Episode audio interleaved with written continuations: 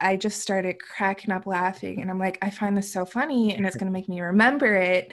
But like, I don't know that I can send it out to the public with that name. Yeah. Um, so I ended up posting in the group asking if that name was a little bit too edgy or controversial uh, to send to a bazaar uh, and whether people had other names that they might name it other than that. Welcome to the Fluid Arts Podcast with your host, Kevin White, where we dive into the wonderful world of fluid arts, including acrylic pouring, alcohol ink, resin art, and more. In this podcast, we let talented artists share with us their techniques, inspirations, and tips for creating amazing fluid art. Whether you want to earn a living making art or improve your work, this is the podcast for you. So sit back and relax as we take you on a journey to learn more about this exciting and engaging art form. Welcome to another episode on the Fluid Arts Podcast. I am your host, Kevin Jr., and today we have an awesome artist in the group by the name of Samantha Dexheimer. Welcome. Yeah, thanks for having me. Yeah, so um, we talked a little bit before you were in the Air Force. You're now a full time artist in the acrylic pouring space. And I definitely want to talk about this one specific painting that we that you created. So welcome to the, the podcast, Samantha. Thank you so much. Yeah, so I definitely want to introduce you and uh, let the members understand. Like, but first, before we get into the specific piece, what, intro- what, what got you started with acrylic pouring? Um, yeah, so I used to do art back when I was in the military. I worked with a gallery out in Virginia. Um, and then when I left the military, I went into school and kind of lost what I felt like was my voice, I guess, with um, art. And so I stopped doing it for probably over a year and ended up seeing a video on YouTube um, and then got onto the acrylic pouring website and found the Dutch pours and I fell in love with specifically the Dutch pours and started doing that in my garage in Arizona um, before finally moving up to Washington. Okay, what is it about the Dutch pours? Just curious. Um, I think I like the soft edges um, and the way that you can play with negative space. Um, I've looked at other types of pouring and it's not that I don't like them. Um, I definitely do and I love the whole space. But as far as the like softness of the Dutch pours, it's really what brings me towards them. Okay. And I noticed this one you used well let me not assume did you use like a, a blow dryer or anything like that to kind of move it around create that effect yeah yeah i use a hair dryer in um, all of my my canvas pieces and then i'll use a straw if it's smaller pieces like a coaster or a trivet. Nice. Okay so like a dutch pour with with that technique added to it. Mm-hmm. okay. Have you tried the other techniques and you, you just like the dutch pour better so I actually did my first uh, ring pour. It was yesterday or the day before, um, and it turned out way better than I thought it was going to turn out for me. Um, I've been inspired by some of the people in the group, and uh, so I might try around with that a little bit more. Um, but as far as most of my pieces, they've been Dutch pours. Okay, now let's talk setup real quick. You you mentioned the garage in Arizona. What does your studio space look like now? Yeah, so we moved into a house um, in Washington last summer. And so now I have a great room downstairs. Uh, we set that up as my studio. So we, my our old dining room table um, is now my table, and I have that whole space for taking pictures and doing the art itself and everything else. That's awesome. Do you have like a cover over the, the table, or you just let it just go everywhere? Yeah, so I had a drop cloth and then I had a rug underneath the table. Um, I just ordered, they sell these like uh, plastic table protectors on Amazon. So I have that coming this weekend because um, the trash bags and the drop cloths were ripping so easily. Um, and then the rug underneath just to get any drips that go past the table. Okay.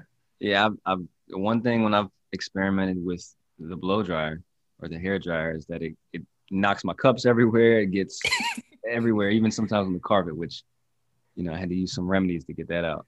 yeah, yeah, exactly. And you have to be careful what's around you and where your cord's going. I've put the cord through the painting a couple times now. So yeah, there's a lot to pay attention to when you're doing Dutch pours. Yeah. Okay. So the one that we're talking about right now, what are the dimensions on that one? Like your canvas size? Yeah, that one I believe is an 18 by 24. Okay. And any like when you first started off into acrylic pouring, did you start off with the 18 by 24 or did you start off with the small like two by twos or what was your strategy with that? So when I started out, it was the first one was a 10 by 20 um, because I was trying to do the, I can never pronounce it, but where you have three different canvases that go together. Um, so I wanted to do that along those lines. So I was doing longer pieces back then. Um, and then I switched to 16 by 20s uh, and then went up from there. And then now I've gone back down. So most of my pieces now are 16 by 20 again. I just started cracking up laughing and I'm like, I find this so funny and it's going to make me remember it. But like, I don't know that I can send it out to the public with that name. Yeah. Um, so I ended up posting in the group asking if that name was a little bit too edgy or controversial uh, to send to a bazaar uh, and whether people had other names that they might name it other than that. Um, I ended up renaming it Spanish Dancer, which was one of the first uh, recommendations I got on that post. And I looked it up, and it's this sea slug, and I, it was just perfect to me. Um, because it, it, does look so much like this the sea slug uh, and i think with spanish dancer and the colors that it is uh, it can really you know fit more than one take because you could actually think of a actual spanish dancer you know the women with the beautiful colorful dresses or the sea slug. So i ended up going with that name. Uh, some of the other good ones i also got was gladiolus. Uh, a lot of people had that in mind. Um, and then quite a few people also saw it more along the lines of a feather. And so i got red feather quite a few times as well. Okay. Yeah i've, I've seen a video of those little guys. That's they look actually really beautiful too. Yeah, yeah, I saw it and I was like, I don't know, like I I'm not against floral names, but I definitely like I, have never really resonated with floral names. And so I was trying to find something. I, I, I agree that the painting looked like a gladiolus, but when I saw it Spanish dancer, it was just done for me. yeah. oh well, I think it's an excellent name. Yeah. I'm um, finding out just like everybody else. And that's what you named it. So that's awesome. Well, there, there you have it, folks. Spanish name. That's awesome. All right. And then um, what about like just naming paintings in general? Did you learn anything along the way or maybe some ideas came to your head? Like Yeah, absolutely. So uh, the first thing I learned was audience is key. Um, so quite a few people brought up the fact that uh, the, the name period rush could work with certain audiences. And uh, i definitely came to agree with that. And given the show or the bazaar or whatever event that my my piece was going to go to it's definitely something to keep in mind. And with it going to just a public you know arts and crafts fair i definitely decided not to go with period rush uh, because it could put off a lot of buyers. Whereas if it was going to let's say a more edgy art show or something you know along the lines of feminism or something like that i probably would have more stuck with the period rush because it's you know empowering to some people. Um so definitely audience is was the first thing. Um and then the second lesson i learned is actually that you don't have to name your pieces. And as far as actually like doing the art full time and stuff like that. I'm, I'm fairly new. And so I just had that in my mind that you everybody names their pieces. You know, you go to these museums and all these famous artists, they have their pieces named and everybody knows the names. Um, and quite a few people commented, like, I don't understand why people have to paint or name their paintings. And I was like, why do I name my paintings? And it just never dawned on me that like it's an option not to and to let the customer do it. Um, and so that's something I've been playing around with recently is how do I do my own inventory and how do I uh, market on social media without naming the paintings and especially the social media aspect um, because obviously you want to grab people's attention and give a certain message and so driving people to your we- or to your store without the name is something I've been playing around with because I do like the idea of customers being able to take their own take uh, from the paintings. So that was really the second piece is figuring out how to market without having a name. Yeah, I think that's awesome. I don't many people, many artists, I'm sure may not even experiment with that, but can we talk about that? What are some things that you've tried like to to market it that like let's just say if this one didn't have the name Spanish Dancer, how would so I haven't. Sorry, go ahead. No, go ahead. I was going to ask you how you how do you market something like that? So that's something I'm still figuring out. Um, I'm playing around with uh, using tips and tricks on my social media and then staging as well. So uh, before I was just taking my own pictures of the paintings and they they turn out okay, but they're not like what you see in like certain, you know, professional shops and stuff like that. And so I've recently started using software online to stage the pictures so the pictures do more uh, speaking for themselves and people can see it more in you know an actual home environment without having to get them you know emotionally invested in the name. Now they're more invo- emotionally invested in the the painting and how it's going to look in their home. So that's one area. Um, i haven't actually posted anything yet without the name. Uh, i've been in the background doing some more brainstorming on that. Uh, but then also you know listing in etsy i've learned more about uh, the fact that you don't have to you know put this name of the painting in the title. A lot of people will just uh, when doing research they'll use their keywords that people use when searching through etsy in the title. So they'll have like abstract painting or home decor or something along those lines. So it's more about you know what the actual item is than the name um, so I've recently switched all my Etsy listings over to names that are more like that because not only is it going to help with the keyword research as far as people finding your stuff on Etsy, but then it also gets away from me having to, you know, tell the the customer what they're seeing in this painting. Yeah, I think that's a great way to get the message out there. Yeah. Okay. And with that specific stage software that you use, what's what's in there? I know there's a few of them out there. Which one do you have you played around with? Yeah, so I've been using mockupeditor.com, M O C K editor.com.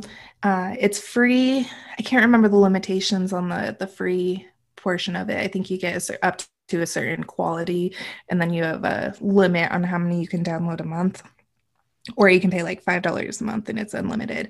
Uh, and that's I've like really liked it so far because as far as like uh the items you can add, they have a ton of like uh, little tiny like items you can add like laptops or like decorations or candles, but also as far as like the the realism of the shadows and how things drop within each other and stuff like that. It's the best that I've seen because I played around with it gosh, a couple months ago um, on a different software and it was just the way that the the items interacted with each other it was very frustrating. And so this one it's nice because like the shadows actually like fall where they're supposed to and you can choose if your uh, canvas has a frame or no frame and how much of a shadow it drops. So if you have, you know, the thicker gallery wrapped canvases, it can drop a larger shadow. Um, so that that's I've really enjoyed working with that software so far. Okay, and then for example, when you had mentioned the triptych sort of setup, is that something where you you can put all three of those images on there? Yeah. Yeah. So you can uh, insert the images and then you can choose the size. So that's one thing that's nice about the software is uh, it's fairly uh, accurate to size. I actually I have a painting that I posted in the group a couple days or yeah, a couple days ago, and it was has a wine bottle in the picture. And somebody asked how accurate it was to size, so I took a wine bottle in my own house and put it next to the painting, and you know, used that for reference. And it was actually fairly close. So as far as putting the actual like three paintings together, or putting more than one painting together, uh, in the the software, you can definitely you can upload as many frames as you want in there. So it's nice because you can do that. And then if they're different sizes too, because I've seen some people that use the different canvas sizes, you can put those in there and it'll be accurate so that the customers can actually see what they're buying. Okay. Well, I, I would say that I, I absolutely love Spanish Dancer and, you know, all the, all the attention that it's got is for good reason. Um, and I think it's really cool that you included your husband in the naming too. yeah, thank you. Um, he's creative to say the least, especially, you know, with that name. Uh, and he likes to help out the business side. We both did our uh, MBAs. And so he's always trying to, you know, help with the business side of things. So having his help in the background has definitely been a blessing. Yeah, that's awesome. And is is his I know you said uh MBAs and you mentioned for you earlier with technical side. Is does he also have a technical background as well, or he has something else that he adds to the to mix?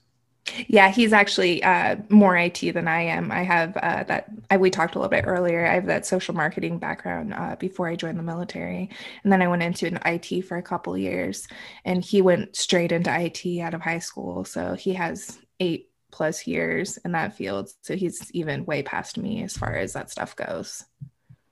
Well, yeah, that's that's definitely awesome. And uh, viewers, go ahead and click in the description so that way um, you know which painting we're talking about, what it looks like, and also we'll have her social medias. Speaking of that, Samantha, if the one the listeners want to hear more or see more what you got going on, where should they go?